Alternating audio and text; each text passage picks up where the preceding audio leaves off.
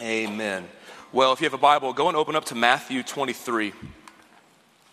Matthew 23. If you don't have a Bible, don't worry about it. We'll be there in just a little bit. But if you're new or you're visiting, my name is Tyler. I'm a campus pastor here and one of our preaching pastors and elders here at the Austin Stone. And if you showed up today, we are in uh, the last week of our three week series on money. So we started this series actually because we're going through the book of Exodus. And as we're going through the book of Exodus, we came to the story of them building the tabernacle. And so to build the tabernacle, God commanded his people, hey, I need y'all to give to me uh, from, from the possessions I gave to you as you left Egypt. I need you to give to me. And what's incredible is they brought so much silver, so much gold that Moses had to tell them to stop. We have too much gold, too much silver. Could you imagine saying that? I have too much gold, okay? We have too much, please stop. And so, as we saw this story of incredible generosity, here's what we thought. We thought, that's amazing. And then Jesus talks about generosity, talks about money more than any other topic in his ministry. So we thought it would be really good for us, really wise for us as a church to take three weeks, slow down, and think about what does it mean to follow Jesus faithfully with our money? Because to be completely honest with you, if we are serious as a church about we want to follow Jesus together, if that's true, then we have to talk about our money. We have to. If, we, if we're not serious about following Jesus, let's talk about whatever we want to talk about. If we actually want to follow him faithfully and all the life that he has in him, then we have to talk about money. So the first week of the series we looked at is Money Your God. And then last week we looked at about the issue of tithing. If you missed any of those sermons, go check those out online. But here's my hope. My hope is that as you listen to those sermons, you thought about, if you've been here, you thought about the, your money in your life, I hope you've begun to wrestle with this. I, I, hope that as you've thought about all that God says about money and possessions and all that you have, the clothes on your back right now, as you think about that, I hope you've begun to wrestle with what does this look like? Jesus makes stark claims. He says you can't love God and money and that you will love one or the other. He makes stark claims about how important money is in following Him. He taught on it so much because he knows how often you and I wander into treating money as if it's God. Because money, like nothing else, it comes to you with promises. Now, money doesn't talk to you, but within money, there are these unsaid, unvoiced promises. If you get a lot of me, you'll have future security. You get a lot of me, you'll have approval from other people. You get a lot of me, you'll have social power. You get a lot of me, you can go to any restaurant you want, any vacation you want, all the comforts that you can dream of if you get enough of me. Money, like nothing else, comes to you with these counter offers as opposed to God. He, it comes to you with these offers of if you get me, you don't need God. You can just use him for the stuff that you want for religious things, but if you really want life, you have to go to money. That's what money says. Because all the ways that money comes to you with promises of security and control and comfort and power, all those things are lies. They're counterfeit.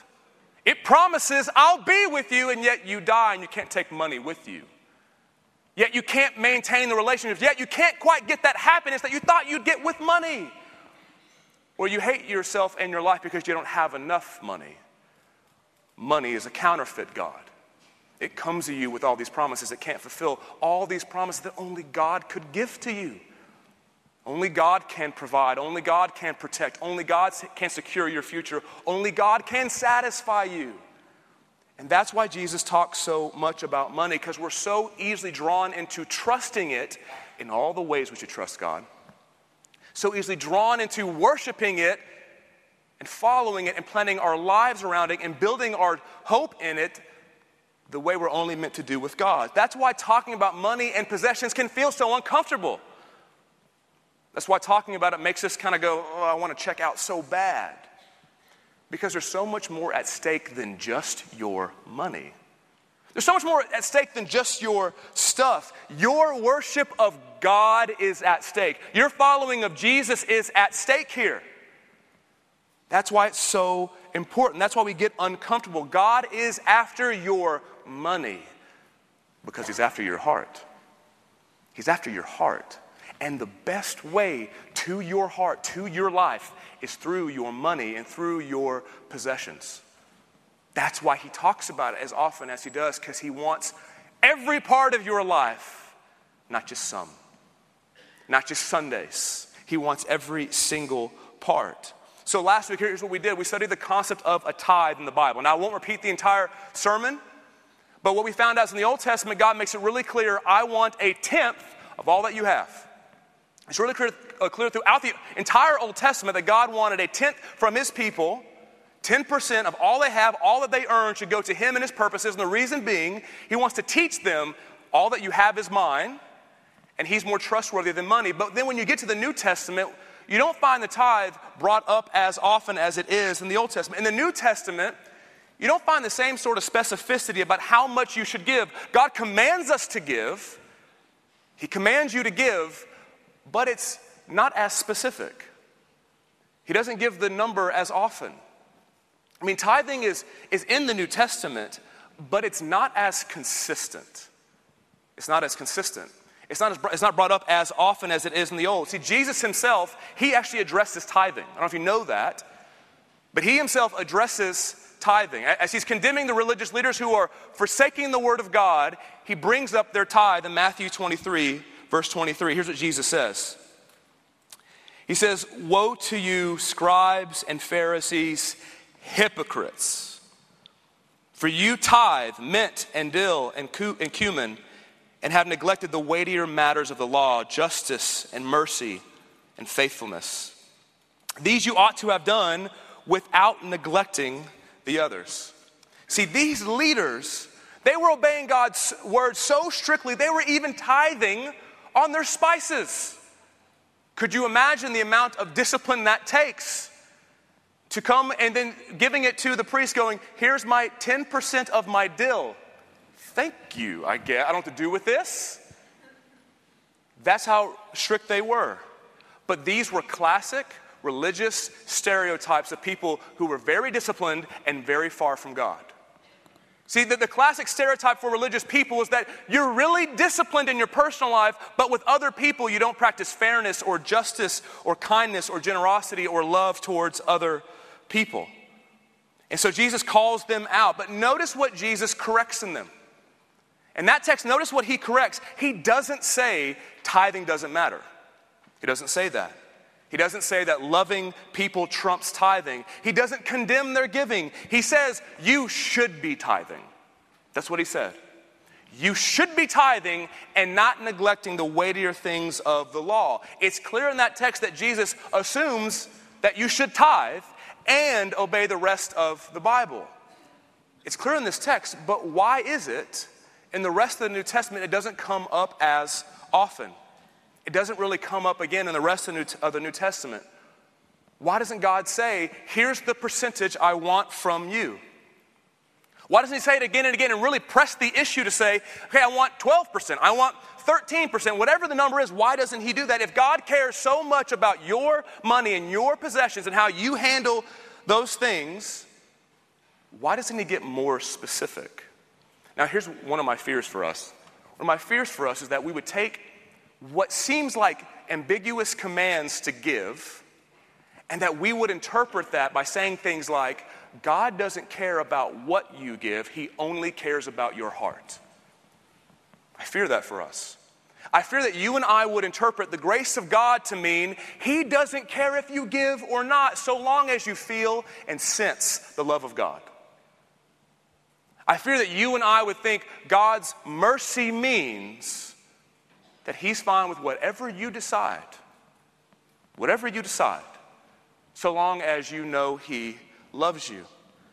That is not the reason God does not give us a new specific number to hit.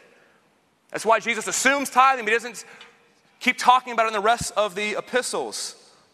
Now, Jesus and the apostles don't make a forceful argument for 10% because there's a new standard in the New Testament. There's a new standard. And the new standard is not 10% for God, 90% for me. That's not the new standard. The new standard is not 10%, 90%. The new standard is 100% for Jesus. That's the new standard.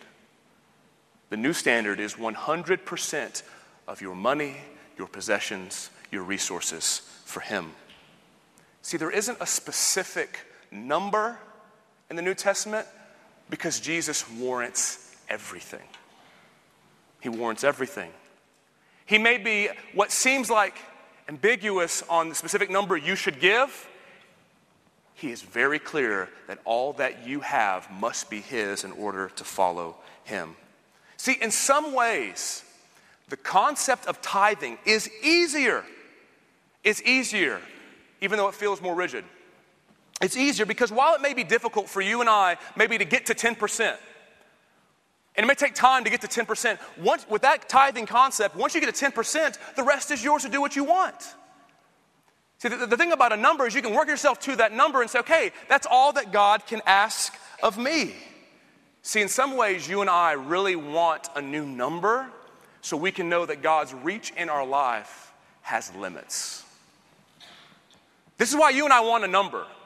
Yeah, we, we want clarity. Yeah, we want to know if we're, if we're succeeding or failing. But deep down, the reason we want a number because we want to know that God's authority has limits. See, we want to view our lives as if us and God are like two warring nations who come together and make a compromise and a treaty and new boundaries. That's what we want. Because if you're a Christian, you still have sin in you. And your sin wars against the authority of God. It doesn't want it. But you know, you know, I can't get rid of God. I can't get rid of His word. I can't do that. So here's what I'll do compromise. I'll even concede 10% if that means you can't speak a word into the other 90. That's what we do. That's what your sin wants. Your sin is really cunning and strategic. It'll say, I'll give up some power. I'll give up some decision making. I'll even give up some money but he cannot have all of it. That's why we want a number, so we can know his power, his authority has limits. But this is where Jesus is fundamentally different. Listen, you want to follow Jesus? He does not demand 10%. He demands everything. He demands everything. He demands all that you have, and not in a general theoretical sort of way, like I'm saying it, but I don't really mean it, wink, wink kind of thing. No, Jesus means everything in a very real, tangible, specific, change your schedule, change your outlook, change your budget sort of way. And Jesus wants everything. The Jesus who reigns in heaven right now over us right now wants everything. He demands everything. See, Jesus has unparalleled authority unparalleled authority. So he commands us to renounce all we have. Not just leaders, everybody who follows him. He says, You must renounce all that you have. So he has unparalleled authority and also he has superior joy. He satisfies desires no one else can. So he also compels us to want to give everything. His authority commands us to renounce, and His joy and the satisfaction we get from Him compels us to want to give everything away. Every time I read the Gospels, I mean, every time, I'm staggered by His authority. I mean, when I read the Gospels, I just, I don't know anyone like Him. I don't know anyone with that authority, with that confidence, with that security. I mean, He makes claims that he's the eternal, infinite God in the flesh. I mean, think about the authority of these claims. He says, I'm the Son of God, I'm the infinite, eternal God made flesh. He says, I'm the only way to God. There is no other way but through me. He says, I'm going to resurrect all who believe in me up from the dead one day, never to die again. Think about that authority. He showcases his authority by healing diseases and calming storms and raising people from the dead and teaching with such truth that it shuts the mouth of every single critic he has. And even when people say, Jesus, I would like to follow you, but I'd like you to change a couple things about you, he says, I will not change my teaching, my instruction, my character, my demands. You either submit to me or you leave. And they say, Well, I'm going to leave. He says, That makes me sad, but so be it. Jesus has unparalleled authority. And he's not here to talk about what we should do. He's a king who brought a kingdom that says, you follow and I lead. All of your life. That's why Jesus talks about our possessions. He says things like this Luke 14 33. This is to every single person who wants to follow him. He says, So therefore, any one of you who does not renounce all that he has cannot be my disciple. The same Jesus who says, My yoke is easy, my burden is light, says, So therefore, any one of you who does not renounce all that he has cannot be my disciple. Jesus isn't interested in negotiation. He's not asking you if you'd like to compromise. He's not interested in sharing leadership with anything that you own. He does, and he, listen, he doesn't even say exactly what that's going to mean. He doesn't even say how much you'll have to give or how much you'll have to give away. He doesn't say that. It could be 10%, it could be 20%, it could be 90%. He doesn't say. All he says is, you have to renounce ownership over all that you have. You have to come into this relationship with the expectation I don't run things here. That's what he says. And this is scarier than 10%, isn't it? Where's the compromise? Where are the limits? Where are the checks and balances? There are none with Jesus. There are none with him. Absolute control and leadership over all things because he has unparalleled authority. And he says, You must renounce all to have me. So, not only that does he say, He commands you to renounce, but on the other hand, he has such joy that he compels you to want to give. Jesus tells a parable about what it's like when you see him. What it's like when you see him for who he is and his kingdom for what it is. Here's the parable he tells of how much joy there is in that. He says, Matthew 13 44, the kingdom of heaven is like a treasure hidden in a field, which a man found and covered up. Then in his joy, he goes and sells all that he has and buys that field. He says, When you finally see me for who I am, like today, when you finally see me for who I am, it's like you found hidden treasure. This treasure that had been there in the ground had just been hidden. You've been walking over, it, you didn't even realize it. And then you found it.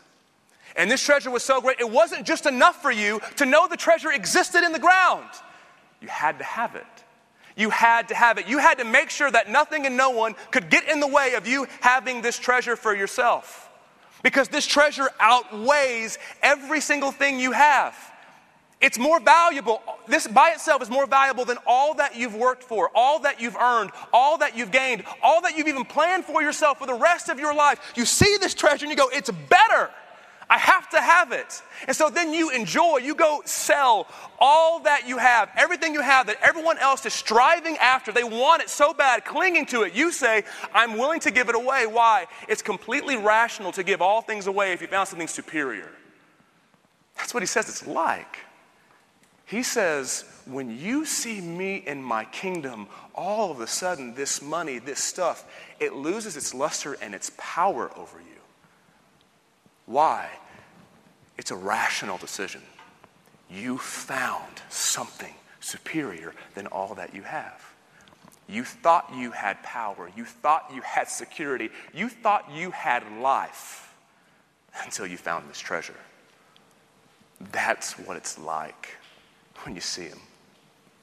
That's what it's like. When, when you finally see him for who he is, that's what happens. When, when you see how merciful he is, how patient he is for people as inconsistent as us. When you see his long suffering and you see his compassion towards those who are hurting and overwhelmed, when you read about and hear his promises and hope and victory over the evil in this world, over suffering and death.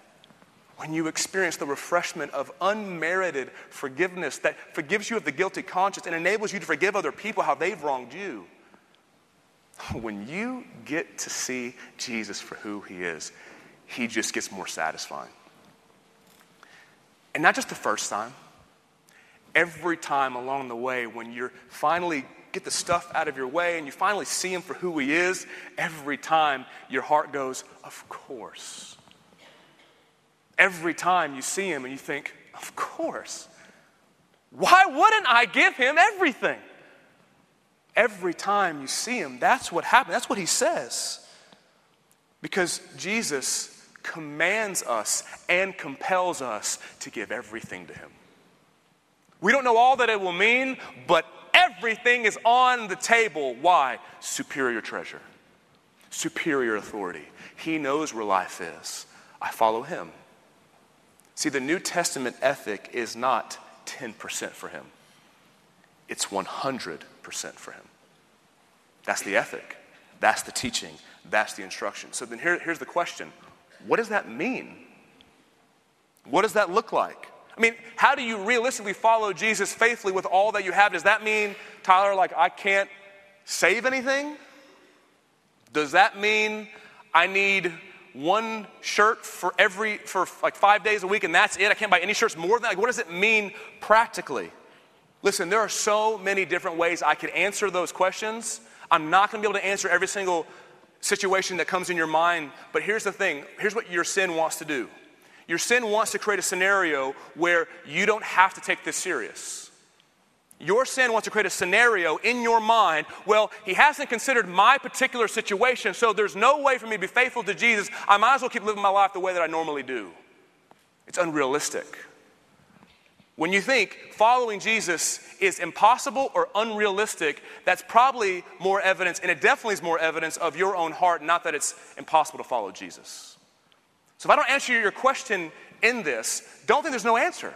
That's why we're a church. We're more than just one sermon each week. We're a church. We're a people, and there are people in this room who can help you, leaders who can help you process through what does it look like for you to follow Jesus faithfully. I want to give you two principles. I want to give you two principles to think about what does it mean to look at all that you have, to lay it all on the table and say, how do I follow Jesus faithfully with all that I have? Two things seek God's kingdom first Seek God's kingdom first, and secondly, consistently reassess your generosity. So when Jesus taught us to pray, we taught us, okay, you want to know how to pray? Here's what you pray. In that Lord's Prayer, He's teaching us not just what to pray, but what to value. The Lord's Prayer is teaching you what should I be requesting to God. He doesn't say the Lord's Prayer is pray whatever's on your heart. No, He says, no, pray like, then like this. He wants, he wants us to know here are the values that, that should define your requests and define your life, including your money. So listen to Matthew 6, 9 through 10. Here's what Jesus says He says, Pray then like this Our Father in heaven, hallowed be your name. Your kingdom come, your will be done on earth as it is in heaven. So the first thing we pray and the first thing we give towards is God's kingdom, not ours. God's kingdom, not ours. Could you imagine? Could you imagine, let's say you're sitting in a prayer circle. If you're not a believer in here and you don't know what a prayer circle is, imagine a circle of people feeling uncomfortable and saying words they don't understand. Okay, imagine that, okay? Glory, Lord, glory, over and over again, okay? Father, Lord, God a lot. Okay, you say that. Imagine that, okay? So imagine a prayer circle and someone prays, Father, hallowed be your name. God, help me bring my kingdom. God, help my will be done at work as it is at my home. If they prayed that, you would think, that's a bold prayer. I don't know if bold's the right word, but that's a bold prayer. That's what you would think. We would know you should not pray, God, let my kingdom come, let my will be done. You know that, but we tend to budget like that. But we tend to budget like that. We tend to look at our finances, and our first thought is not God's kingdom, it's our dreams, our desires, our kingdom purposes. We look at all that we have and we go, okay, we let our kingdom values of what is needed define it. What our culture tells us what is necessary to live define it. We let our expectations of the lifestyle we want or our family wants or our mom and dad have for us, we let that define it for us and we let the future that we want, that we desire, the future weddings, the future college funds, the future whatever, those things define our finances. So often we look at our budget and we don't think God's kingdom, we think ours. And Jesus is saying, your budget needs to start with God's kingdom superseding yours. So now His kingdom and His values define what is needed for life. What's needed? What's necessary? What's the baseline of taking care of yourself and your family? His kingdom now defines that. His kingdom now defines what kind of lifestyle should I aim for? What if that lifestyle makes other people feel uncomfortable? God says, My kingdom, not yours, not theirs either, His. And then His kingdom says, Here's the future you should aim for. Here's the future you should aim for. We let His kingdom advancing on this earth be our primary driving force. Look at all that we have. And we say, How can I fund God's kingdom coming to earth as it is in heaven? That's why I, along with other, the thousands of other people who are partners of this church, we've made a commitment to give, make the baseline, the starting point of our giving to be 10% to this local church. That's why we've done that. We've done that because we believe in the, th- this people, this mission, this vision. We believe that this is what God wants us to be a part of. And can I tell you this? I, I don't give 10% to this church as my baseline, my starting point. I don't do it just because of obedience. That's part of it. I do it partly because I want to be obedient to the text and I want to guard myself from love of money. But also, I do it because it's strategic. I want to see God's kingdom advance, and I don't think you could find group of people who are advancing the kingdom of God the way the people in this room and people in this church around this city are doing it. I mean, God has used this church and all that she is and all of the difficulties and all of our sins. He has still used us to send hundreds of people to other people groups who have no access to the kingdom of God because they don't have access to the gospel. God has used this church to send even more people, thousands of people, to serve the marginalized and the oppressed and the poor in this city because we want to show this city in the kingdom of God the poor, the orphan, the widow, they are championed in the kingdom of God. God has used this church to bring people who are far from the kingdom of God into it. People who are consumers to participants, those who are broken into recovery. God is using this church, and I'm happy. I'm happy to be one of the many people whose generosity funds it. But listen, we can't, we can't let 10% be our cap. We can't. If we're going to follow Jesus once again and, and go for his approval and his applause, we can't. And honestly, especially us, do you know how blessed we are? Do you know how prosperous we are? Though you may not feel it, though you're thinking, no, you don't understand my. We are one of the most prosperous people, and it's not that God doesn't love us. He still loves us. There's just more responsibility. We can't let 10% be the cap on the desires that we have for God's kingdom to come on this earth. Everything we have is His, right? To follow Him, everything you have is His. So that means doing crazy things like sacrificing what you could have so other people can get what they need. Sacrificing what you could have and even, maybe even justify looking at the people around you so that other people can get what they desperately need, both spiritually and physically. Jesus doesn't give a percentage for our giving because if you and I only give out of our excess, we still don't understand, it, understand what it means to put his kingdom first. I'm going to read you a quick story from the Gospels in Luke 21. Listen to this. Jesus looked up and saw the rich putting their gifts into the offering box, and he saw a poor widow put in two small copper coins. And he said, Truly I tell you, this poor widow has put in more than all of them. For they all contributed out of their abundance, but she, out of her poverty, put in all she had to live on. Jesus doesn't commend any percentage given out of excess. That has rocked my world this week. Doesn't say he doesn't love it, doesn't say it's not good. He just he doesn't commend it. He doesn't denounce the, the rich for giving. He just doesn't commend it. You could give 30% of your income and still not be giving in the ways that Jesus himself commends. You could be giving 50%, 90%. He commends costly giving. That's what he's commending in this text. He praises the giving of smaller amounts of money because it costs the giver more. It costs them more. He praises it. He commends it. That's what generosity looks like. He doesn't need your money, doesn't need my money. I mean, think about this poor widow.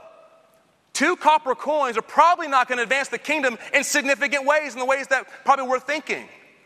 But Jesus is saying, I don't need your money. I own everything. He's saying, I want all of you. And so, as, when you give when it costs, when you give when it hurts, that's the generosity Jesus commends. A kingdom first attitude says, I will hurt other line items in my budget, and I'll even sacrifice good desires for the sake of his kingdom. Listen, I, am under no illusion that, that you guys, like the, the things that we're saving for, the things that we want to use our money for, are all evil things. Like, I doubt any of you are saving up for some evil, nefarious purpose. If you are, we should probably talk about it. Um, we're saving up for good things. Saving up for good things that are, are neutral things that are great if you want them. But a kingdom first mentality says even good things go on the altar for the sake of God's kingdom. As usual, um, C.S. Lewis says this better than I can. He says, in Mere Christianity, he says, I'm afraid the only safe rule is to give more than we can spare. In other words, if our expenditure on comforts, luxuries, amusements, etc., is up to the standard common among those with the same income as our own, we are probably giving away too little. If our charities do not at all pinch or hamper us, I should say they are too small. There ought to be things we should like to do and cannot do because our charities expenditure excludes them. There ought to be things we should like to do and cannot do because our charity's expenditure excludes them. So here's a real practical question for you and for, for me. When's the last time we gave up something in our budget, not because we were making less or spending more, but because we were giving away more? When's the last time you consciously said, I'm going to go without that for the sake of giving, not just because I make less money? I mean, are we giving in such a way that it limits our eating out? Like, that's a real practical thing for Austin. We love to eat. Amen. Amen. going with that guy later to lunch, you and me. You are paying. Um, does it limit our eating out? Does it limit our weekend getaways? Does it limit our vacations? Does it limit our lifestyle in any way that our coworkers and our peers who don't know Jesus or aren't really following Jesus don't have to? Or do we, without even thinking about it, make our non believing friends our standard of generosity? We think, well, they're doing it, why can't I?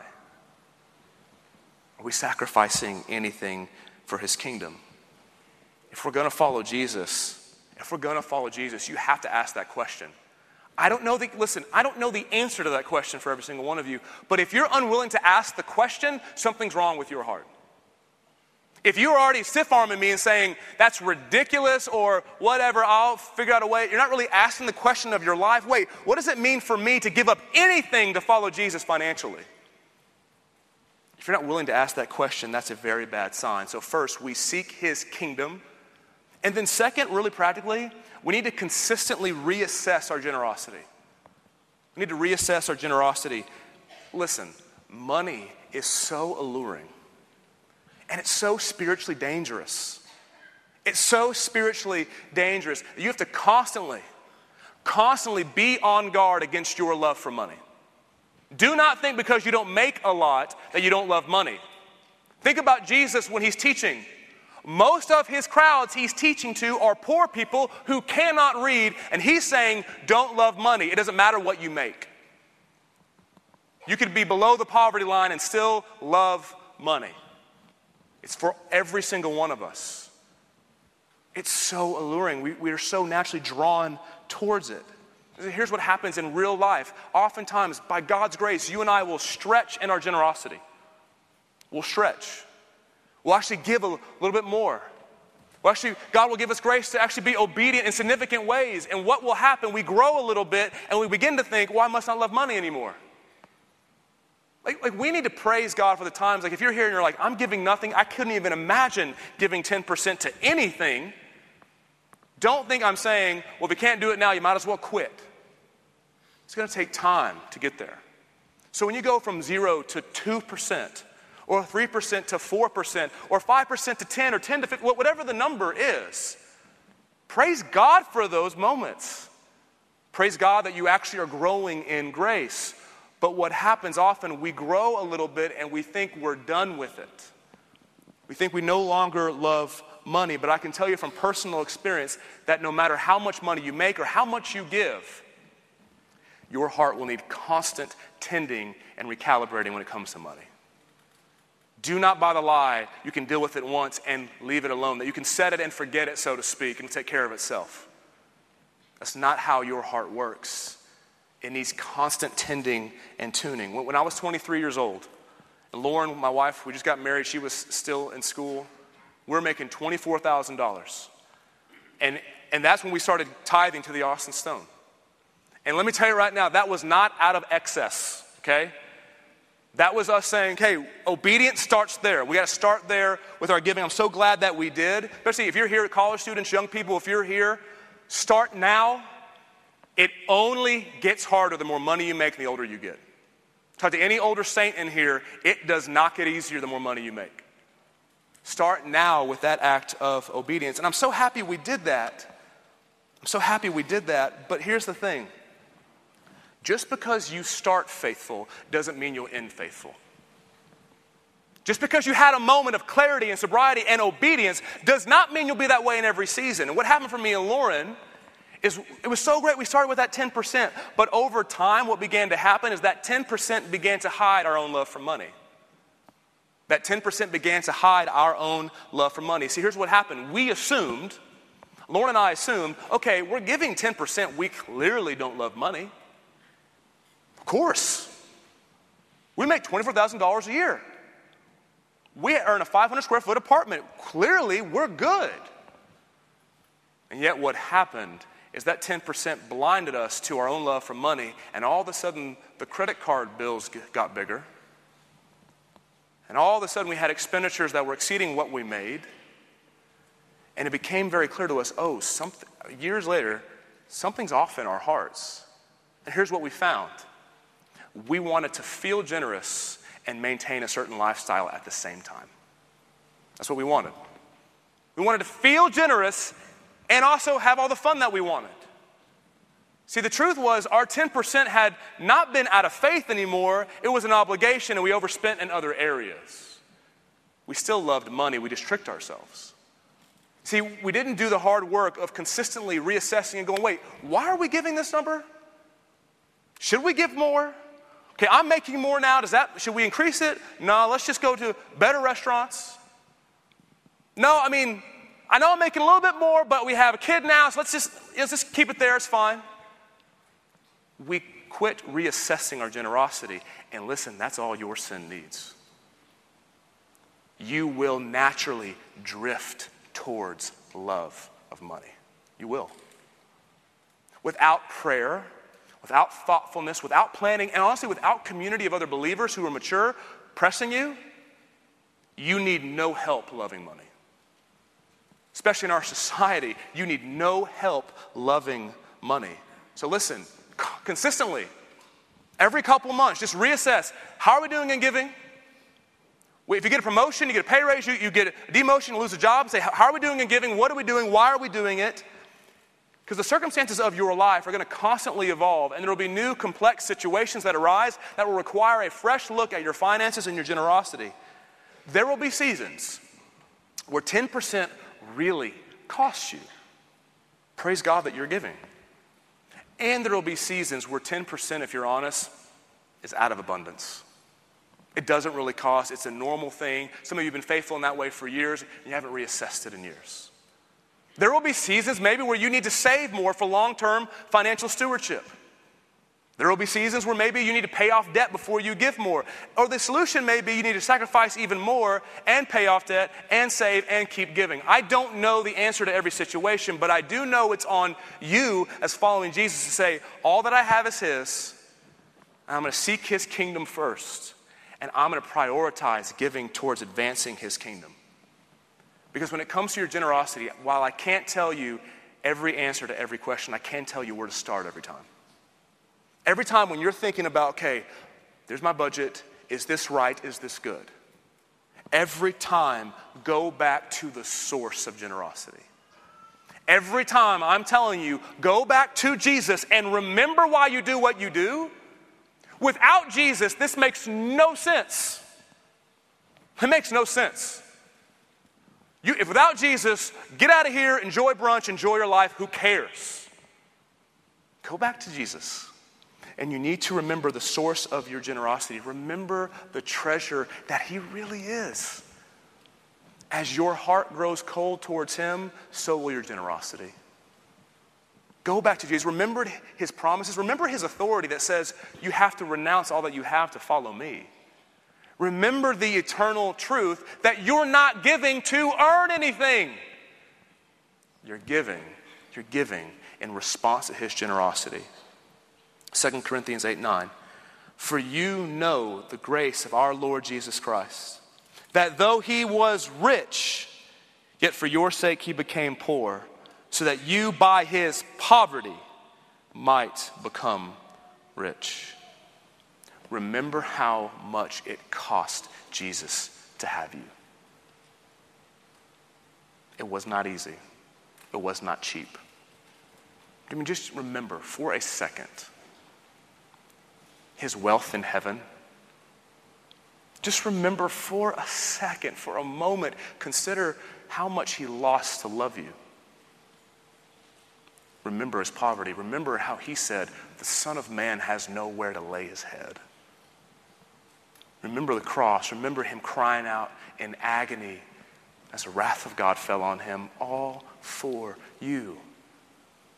He became impoverished in every possible way. Why? So you could be rich towards God? So you could have approval in storehouses and a future security in storehouses with abundance that God would take care of you because Jesus bought everything. Remember that. Don't just go to a budget and say, What do I need to do to not get in trouble? Go to your budget and say, I love him more than anything. Why would I ever withhold anything from him? And how do you produce love? Not through willpower, through beholding his greatness, through thinking about him, through remembering what he's like. So that way, no matter the number he lays before you, no matter the possession, can I beg you, can I beg you to have nothing off limits? For the rest of your life, nothing off limits. No number, no possession. Nothing off limits because he already gave everything for you. Nothing was off limits for him. He even lost his father on the cross for you. And as you consider his grace, what the Holy Spirit does, he softens your heart to say, then everything I have is yours. Because you freely gave everything to me. Let's pray together.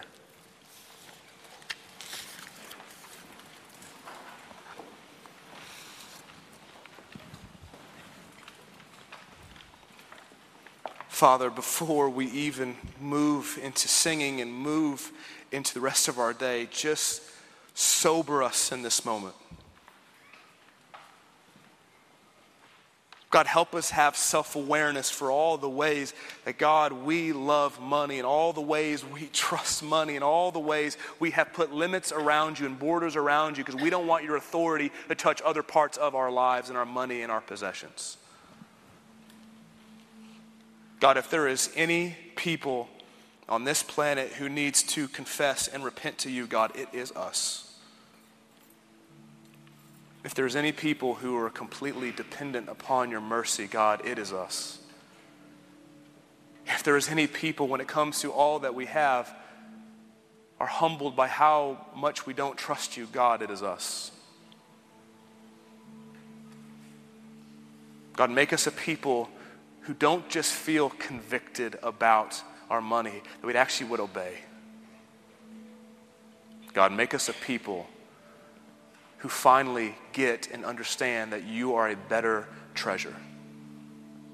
Who finally say, God, I'm serious. I do mean it. Everything. I renounce everything. Whatever is needed, I will do. God, help us from putting up defense mechanisms. Help us from putting up walls and situations and saying, God, it's impossible. God, give us faith to trust you. Help us remember Jesus that, who gave everything for us. God, it is an incredible thing to follow you, to have your standards be so great and your mercy even greater. God, empower us to show this city what your kingdom is like. We ask these things in Christ's name. Amen. Amen. Church, let's stand. Let's sing together.